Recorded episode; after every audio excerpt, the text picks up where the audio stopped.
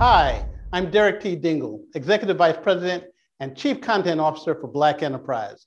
Welcome to the latest edition of Chasing Success. I'm excited to have as my guest today a top banking executive who plays a vital role in advancing wealth building within communities of color. Lawrence Bailey serves as head of community banking and business development for Chase Bank. His focus? Expanding financial inclusion to more communities and consumers.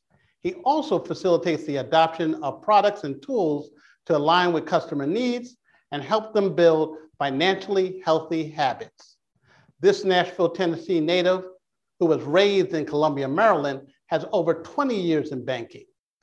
A graduate of Towson State in Maryland, he has ascended to a number of impactful positions at Chase, including head of national sales and support for consumer banking, and head of Chase home lending retail sales, where he was responsible for 2,500 sales and support professionals nationwide. Throughout his tenure, he has been an active member of the Executive Culture Council, National Diversity Council, and a champion of community service. Lawrence, thank you for joining us. Derek, it's good to be here. Yeah, I'm, I'm really looking forward to this uh, interview. Um, you know, heard a, a lot about you, but I always believe it's best to get it from the source. So please share with us uh, your role as head of uh, community banking and business development at Chase Bank. Well, again, thanks for having me, Derek. Uh, yeah, the role itself is is uh, is just that. So um, I have a team that we're putting together of community managers who really are in service to how we can close the racial wealth gap by, quite frankly, putting boots on the ground. Uh, so I'm in the process of standing up a community banking team of 150 community managers across the United States. Uh, and we think about ourselves as kind of like the quarterback of the team. So we, we feel like we're going to be out in the community uh, and, and literally having the community come into the four walls of the branch, but actually going to see them you know, the way they want us to visit them out in the community. So first and foremost, we're going to stand up that community banking team. And, when you think about business development, it's just that. So do we have the right products? Do we have the right services? Uh, do we have the right engagement really for the communities that we're really trying to make an impact in, which is predominantly Black and the Latinx community across uh, the United States? Uh, that's um, that's uh, fascinating. Um, and what's even as fascinating is when you started. You started about a year and four months ago, I believe, and you started a couple of months before the the twin pandemics, the the pandemic, uh, the public health pandemic, and then the uh, pandemic of racial reckoning. Uh, share with us how it felt how did you marshal the forces during such a um, tumultuous period? You know, not only for you know the bank, but for the entire nation and world. Yeah, um, exactly, just that. So I a little bit of background. Um, I was living in Los Angeles, California, called the last close to 30 years. Uh, although I grew up in the East Coast in, in Maryland, and uh, a great opportunity presented itself to really lead the community banking team. Uh, so I moved to Texas, uh, literally in February, right before the pandemic hit. Uh, so great timing on my part. Uh, and I did so because it was an opportunity to really bring some of the things that I've done in my past, my background, spent the majority of my time in, in home lending and also in the retail bank footprint. And a job presented itself where we could mirror the business with the community aspect and to your point, it happened right before the pandemic. Uh, at the same time, uh, I also was asked to, to lean in on a role that was called national sales for the entire consumer bank as well. So we think about like all the things that hit to your to your question, uh, the pandemic, uh, the social unrest. Uh, this, in terms of where I'm at in my personal career, in my journey, and my purpose, really provided a platform uh, and the resources to really figure out a way to make impact and thus was, was birthed this job. Um, but to your point earlier too around the question, yeah, there's, there's, there's so many things that intersect.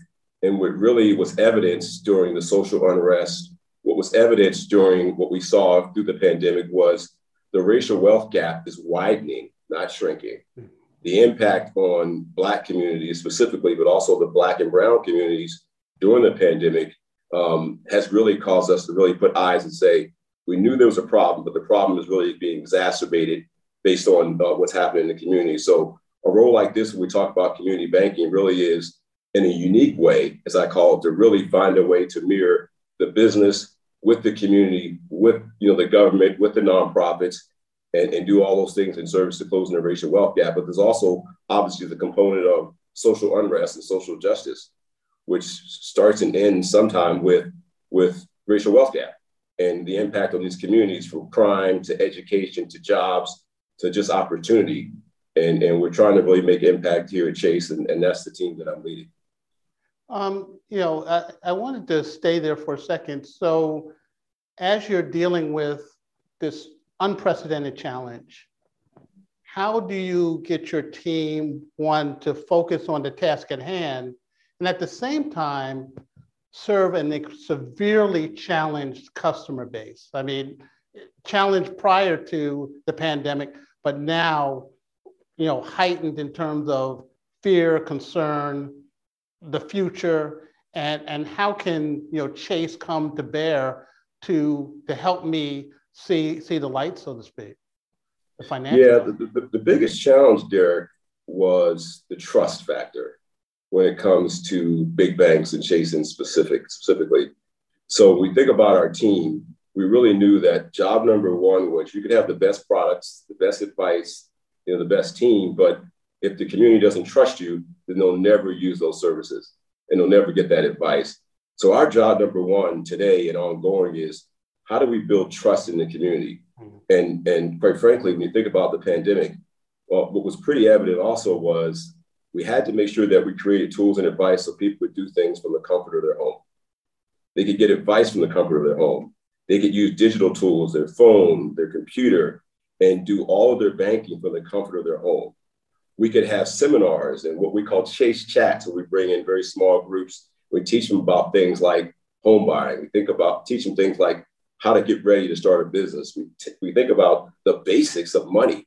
You know what is credit what does having a primary checking account mean you know what does savings mean so we think about doing all those things and we had to stand up tools and advice that we could do things virtually during the pandemic and that's what we've been doing for the last call it 14 months is making sure that the, the community can bank with us from the safety of their home or on their phone. And that was job number one. And then job number two, in, in any order you want to call it, is got to make sure they trust us. And what we're also finding out is people are making decisions in terms of who they bank with based on what the company stands for. And, I like to think that this company stands for doing the right thing. And when we make a mistake, we step up and own it and we do the right thing. And here's an opportunity where we're trying to do the best we can do and do the right thing, which is going into the community and make sure we can serve the community with the right products and services that are specific, Derek, to the community needs, whether it's in the south side of Chicago, whether it's in Minneapolis, uh, or whether it's here in Dallas, where we opened up one of our community centers here the last week or two. Yeah, tell me the evolution of that because that community center is pretty revolutionary in terms of banking, in terms of creating an environment that's embracing of the community. How was that designed? When was that implemented? How did you, you know, work with your, your team and the Chase organization to develop this um, incredible um, um, area, access point to uh, the community? Yeah, the, the one thing that's exciting, and again, I've been in the financial services industry, Derek, for 20 plus years, probably 25 years you know, what we're trying to attempt to do is really mirror the two. So just visualize this. You have a traditional retail branch. You come in, there's a bank, there's tellers, there's bankers, you know, there's specialists that do home lending, but you typically see the bank in one location, and then you'll see community centers popping up in different locations. What we're doing is putting them all in the same location together. So now when you walk into the front door of a retail bank at Chase, to the left is a community center with space where you can have the events, as I mentioned, whether it's a seminar on how to save for a down payment to buy a home, whether it's a seminar on how to start a business. Depending on what the, the, the community needs, you can do that right inside the four walls of the branch. The beautiful thing about doing it in this way, which is why we we think it is revolutionary, is now if there's advice and products you need, you don't have to drive and go to a different location. You literally have the specialists, whether it's financial advisors, home lending specialists, just traditional retail bankers that teach you about the basics of money right in the same location. And then the last thing about it is we're inviting the community to use the space also. We're a lot, we're saying, hey, nonprofits, government officials, this is spaces for the community. So if you want to have events in the, in the community center, we welcome you into the four walls of Chase. So this is why it's kind of unique in terms of bringing everything together under one roof. Well, this is particularly important because, you know, in so many African American communities, uh, so many Latinx communities, you have basically financial deserts. There's not a branch there. There's not somewhere there that they can go to to gain access to, to bankers to talk about their financial concerns, to gain services. So this is um, one of the efforts to provide let's an oasis, you know, to follow through with that metaphor, uh, to help you know um, your customers and to give them that um, financial nourishment so that they can have the financial health that you you discussed you know and um, you know grow their um, gr- uh, grow and build wealth yeah absolutely derek and it's a good point. point and i love the metaphors we talk about a desert because the one thing that we realized several years ago was we needed to be proximate in the community so in addition to the community branches that are community centers all in one we also committed to opening up an additional 100 branches in low to moderate income communities across the country. So when you think about the 5,000 plus retail branches we already have, and you continue to add more and more in the communities, to your point, to make sure that it's not a desert, that it's an oasis. Here's an opportunity to do to do just that. And I think the one key point that I that I always say, Derek, and I've learned this on my journey. So by no means am I going to say I own this, but when we talk about financial literacy versus financial health, they're two very distinct things. Okay. And I know you know this, and, and I, that's why I love sharing this. But for the broader audience, when you think about financial literacy, that's the know-how. That's that, that's the same metaphors, since you like metaphors, when I think about my nutrition. I know what I'm not supposed to eat. Now, I still am going to eat that cake and eat those cookies, but I'm nutritionally literate. But am I actually healthy? This is the same thing about financial literacy knowing the know-how is where we start, but then we want to make sure that you're not just literate, that you're actually healthy. And that's our journey. So, so in terms of developing that, that concept, how do you marry uh, that concept with the path forward? You have the $30 billion investment for racial equity. You talked about that. Um, Chase has made an investment in how does that manifest itself in your uh, your division? You know, how does that commu- how do you implement that portion of the program to drive financial health and meet the needs of uh, your customers? Yeah, the one thing that, and I love the thirty billion dollar commitment that we that we we we wrote out, and that is really broad to your question, Derek. It's really broad, so that goes what we realize is you need to do more than just one particular thing. And because we have so many businesses and we have so many tentacles into the community, whether it's business banking, home lending, credit, retail banking, commercial lending, etc., we have the, the breadth and the depth to do things wide. But one thing that is an opportunity, which is why I'm excited about putting boots on the ground, is we need to have the community managers and that sales force to go out to the community because that's what's missing. And that's what I've seen across different entities where you have a great idea, but what's always missing is how do we get into the community? So when you think about having 150 community managers spread out across the country, now we can be proximate and now we can go to that small business and talk to you at your business, as we've done in places like Houston and more recently in Oak Cliff and Chicago. We can go to that nonprofit with our community manager, go find out what are the needs that you're seeing and then I can go back to our whole sales force and say, by the way, I went and visited the branch. They have 25 employees here in Houston. What they really need is the basics on primary checking and savings and what products and services we have. What they really need is to understand what to do with their 401k. And or what they really need is just to understand that we do have all those products and services for them. And we can do so by going to them versus expecting them to come into the four walls of our branch. So that's why we're excited about have that. We call it the one chase quarterback there, where we can go out, find out what's going on, and make sure we put the ball in the right hands, depending on what the customer's needs are. I know one area that's been a primary focus has been one of home ownership. Share the one quarterback concept and how that's helped to drive home ownership, which is the basis of you know wealth creation.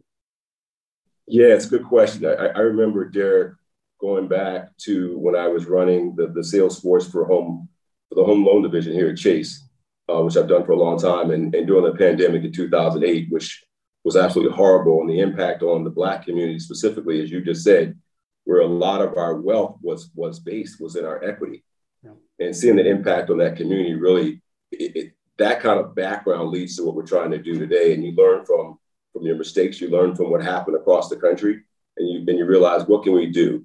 The biggest impediment to home ownership is the down payment, mm. and the second thing is credit.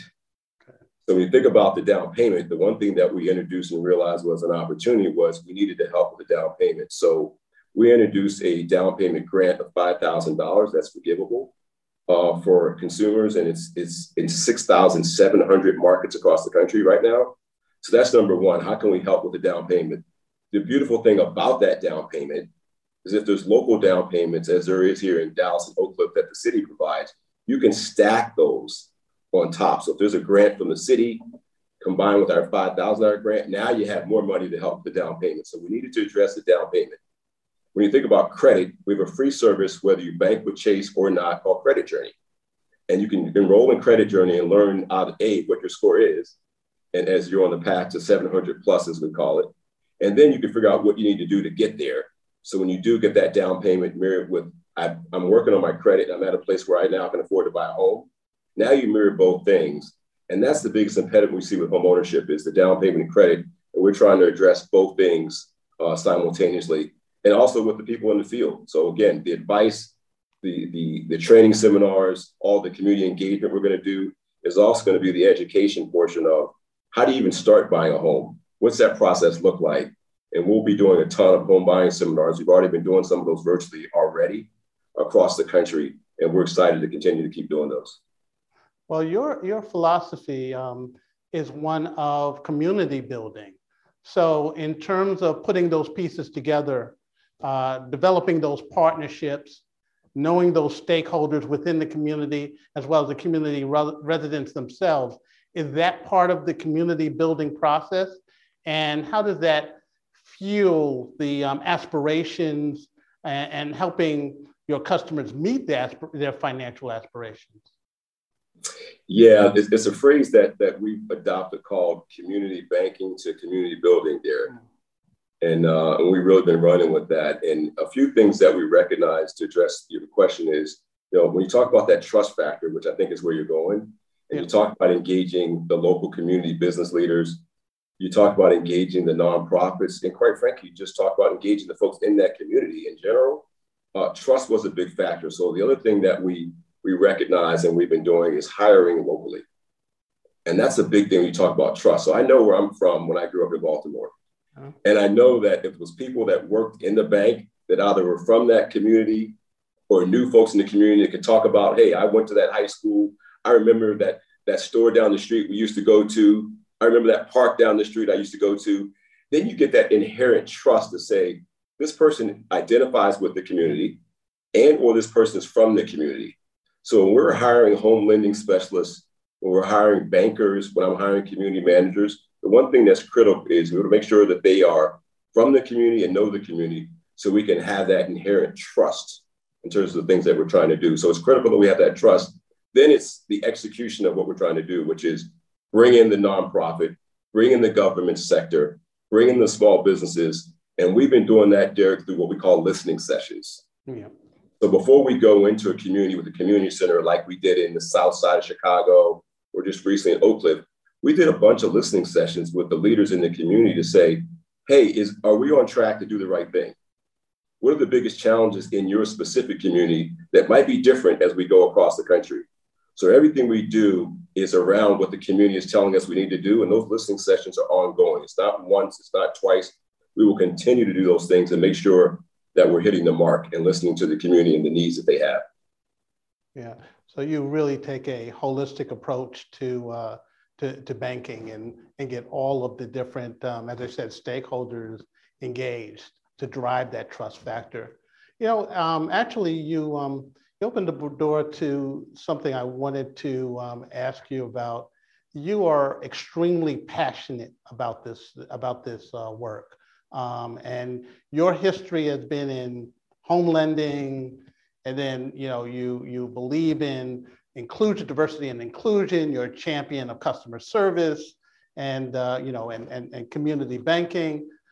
What drove you to go into banking? What was the um, what was the aha moment that said, "This is what I want to do, and this is the impact that I want to have in my life"? Yeah, Derek, don't get me emotional on this one. So I'm going to try to, to talk about this one without getting emotional. But, you know, when I think about where I grew up uh, in Baltimore, and then at the age of seven, uh, my mom and dad moved us out to the suburbs out in a place called Columbia, Maryland. Um, and I think about um, the history of my, my family, which I, which I don't mind talking about. My grandmother is 104 years old. Oh, congratulations. She has lived through so many different eras, starting whether it's Jim Crow, civil rights era, and here we are today, still with the social unrest going on. Uh, and she's still very coherent. As a matter of fact, she still balances her checkbook because she's still a checkbook person. I had I taught her how to open up her digital account a couple months ago, so she now has online banking at, at 104 years old, which I absolutely love to keep her safe. But she was an educator, and she worked at HBCUs in, in, in her in her career. Uh, my mother was a librarian and teacher and a guidance counselor throughout her entire career. You know, my cousins and aunts were, were teachers both here in Texas and across the country and principals. So I have a family of educators that when you think about someone at 104, my mother at her age, they didn't have the opportunity to go to some schools. So when you talk about HBCUs, they had to teach and work at HBCUs because that was the only opportunity for them and they ingrained some of those challenges they face at a very, very young age. So you fast forward to my upbringing and some of the things that I've done, uh, and specifically in home lending and even in banking, um, I've seen the best of the best, and I've seen some of the worst of the worst.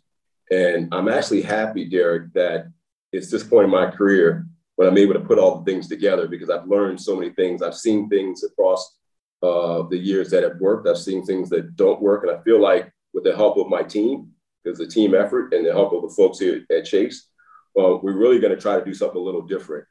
And, and here we are. So when the opportunity presents presented itself, as you, you, you talked about earlier, with the pandemic, with the social unrest, to really make an impact at this point in my career, I jumped at it.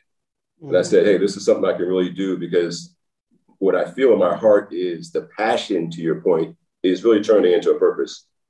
And when you have the purpose, now the passion will waver, yeah. but the purpose won't waver, Derek. And, and that's where I'm at in my life and in my career.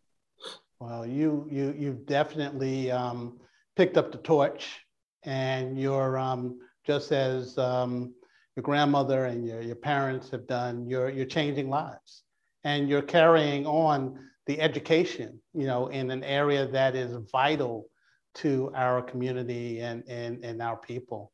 Um, by the way, um, you talked about HBCUs. Which HBCUs? Yeah, so so my grandmother was a teacher at Tennessee State, or I should say, okay. I'm very State. familiar with Tennessee State. You know Tennessee State. I was born in Nashville, Tennessee, by the way. Okay. Uh, my sister is funny. I didn't mention her too, but uh, she's Spelman. Then she graduated from Howard um, and on and on. So, and my dad um, was at West Virginia State. Okay. Uh, um, so I actually went and visited him. My late daddy passed away, but I'm proud to say he was a in the basketball Hall of Fame at West Virginia State as well. My mother went to West Virginia State as well, uh, and she was a teacher, librarian, guidance counselor in the inner cities of Baltimore for her entire career. Um, so we can go on and on. I got my, my aunt here, Marshall University. I mean, it's just it's a lot of schools that that that uh, our family has been part of over the, the decades. Uh, but Tennessee State and Fisk are the ones that uh, for my grandmother. Well, you know, a, a, natural question that evolves from that is, um, do you bring in HBCUs in terms of, you know, your uh, your practice, you know, if you will? Yeah, uh, before the pandemic, um, and, and, even during, we had a we're about to launch a program where we engage several HBCUs, and we were going to roll out a financial literacy program for the HBCUs. Um, so we're in the practice of still doing that, whether we do it virtually this year or whether we do it in person. But uh, we also have the Advancing Black Pathways uh, program, which you're aware of. Yep, I know yep. talked about before. So we partner with with the Advancing Black Pathways uh, to be intentional around how we can help the folks at the HBCUs from financial literacy perspective. But quite frankly, it's building wealth. The one thing that we talk about with HBCUs, because I'm thinking about my my cousin lives down the street.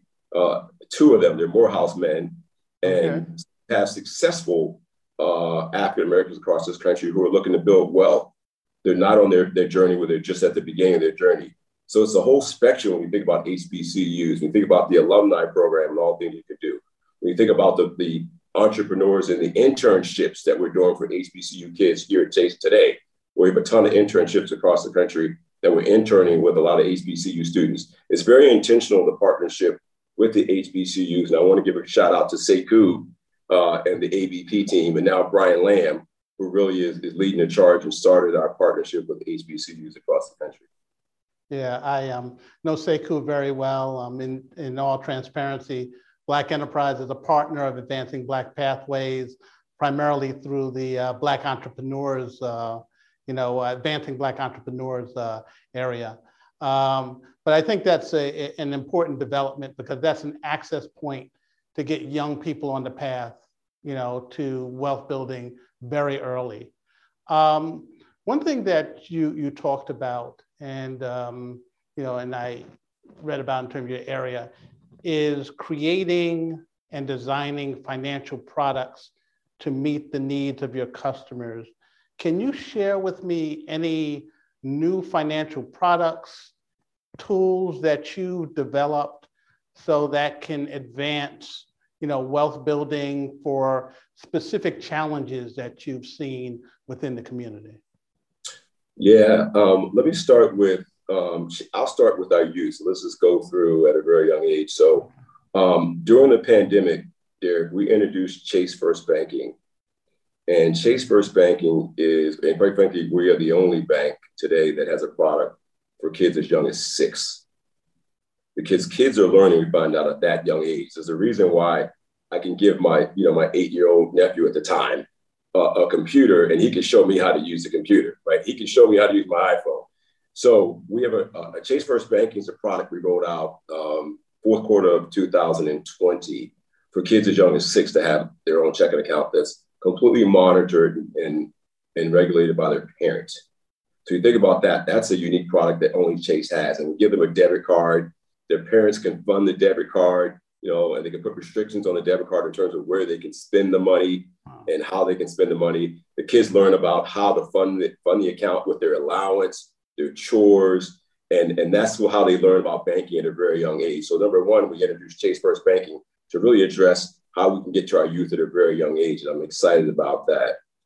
Secondarily, when we think about savings, which is a big need in our community, we introduce both auto save as well as goal based savings.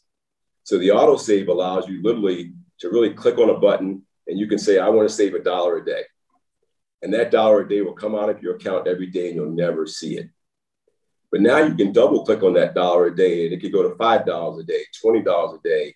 And now you can say, of that money, I want part of that to go towards my child's education. Hmm. I want part of that to go towards the down payment on my home.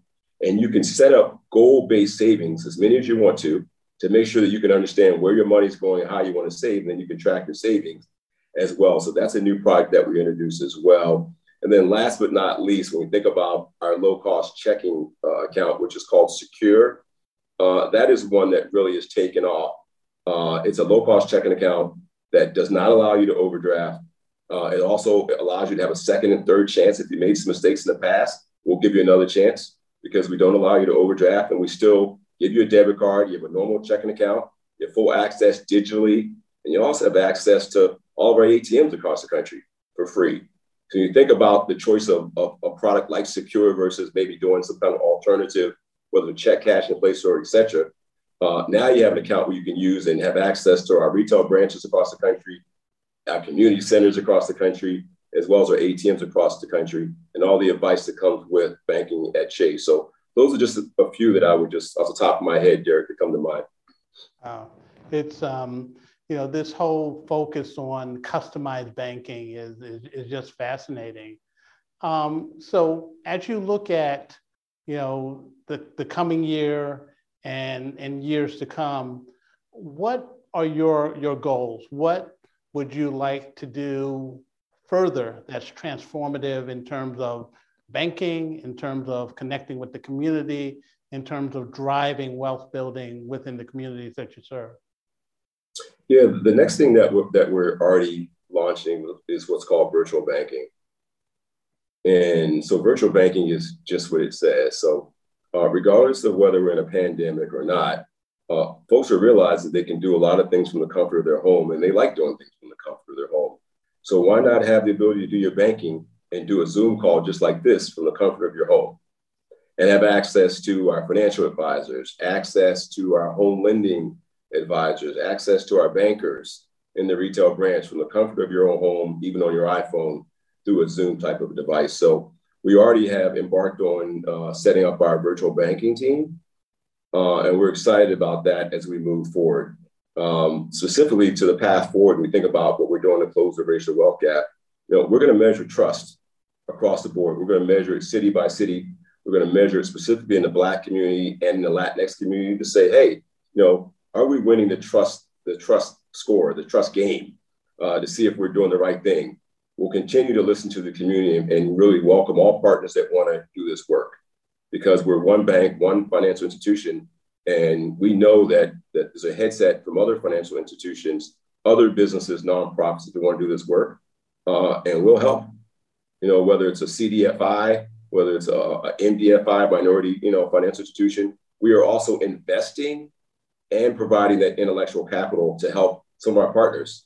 So we'll continue to do those things, Derek, and see if we can't uh, get as many folks that are in service to closing, closing this racial wealth gap and not just be us uh, doing it all ourselves. Well, Lawrence, this has been a great conversation.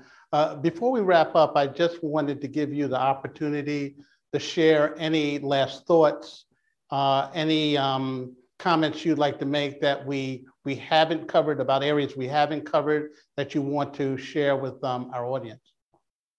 Well, no, I, I, would just probably share a personal anecdote. Uh, first of all, I'm excited about the partnership. I'm excited that you had me on this call. You know, when when we started, you know, thinking about this conversation, I was going back to my childhood and my late father and Mr. Earl Graves. Um, and and my dad and Earl Grey, he knew Earl Grey. He used to talk about Earl Graves when he was working in the political sphere back in the days. And so I'm proud of the work that you continue to do, the legacy you continue to carry at Black Enterprise, and that we're part of it. So I want to make sure I say that first and foremost. And you, Derek, all the things you're doing to keep the headset on this work. And, and I would end with, with where we started, which is, you know, we're going to do our best to really lean in into the communities, be proximate in the communities, make sure we continue to listen to the communities. And again, challenge anyone that wants to be part of this journey to join us and see what we can do to really make an impact and really not only close the racial wealth gap, as you said, but continue to build wealth in the Black community. Wow, that's just powerful. And Lawrence, this has been a, a great conversation. Really enjoyed talking to you. Like to talk to you again as an update, and um, you know, hopefully, real soon uh, visit the uh, the center, you know, in in the Dallas, uh, you know, Metroplex. Uh, it, it's just fascinating work that you're you're doing, and um, it's it's very important that you're increasing and, and pushing the financial health of our communities. So thank you very much for being a part of this segment of Chasing Success. It's been it's been fantastic. Well, thanks for having me. Okay, thank you.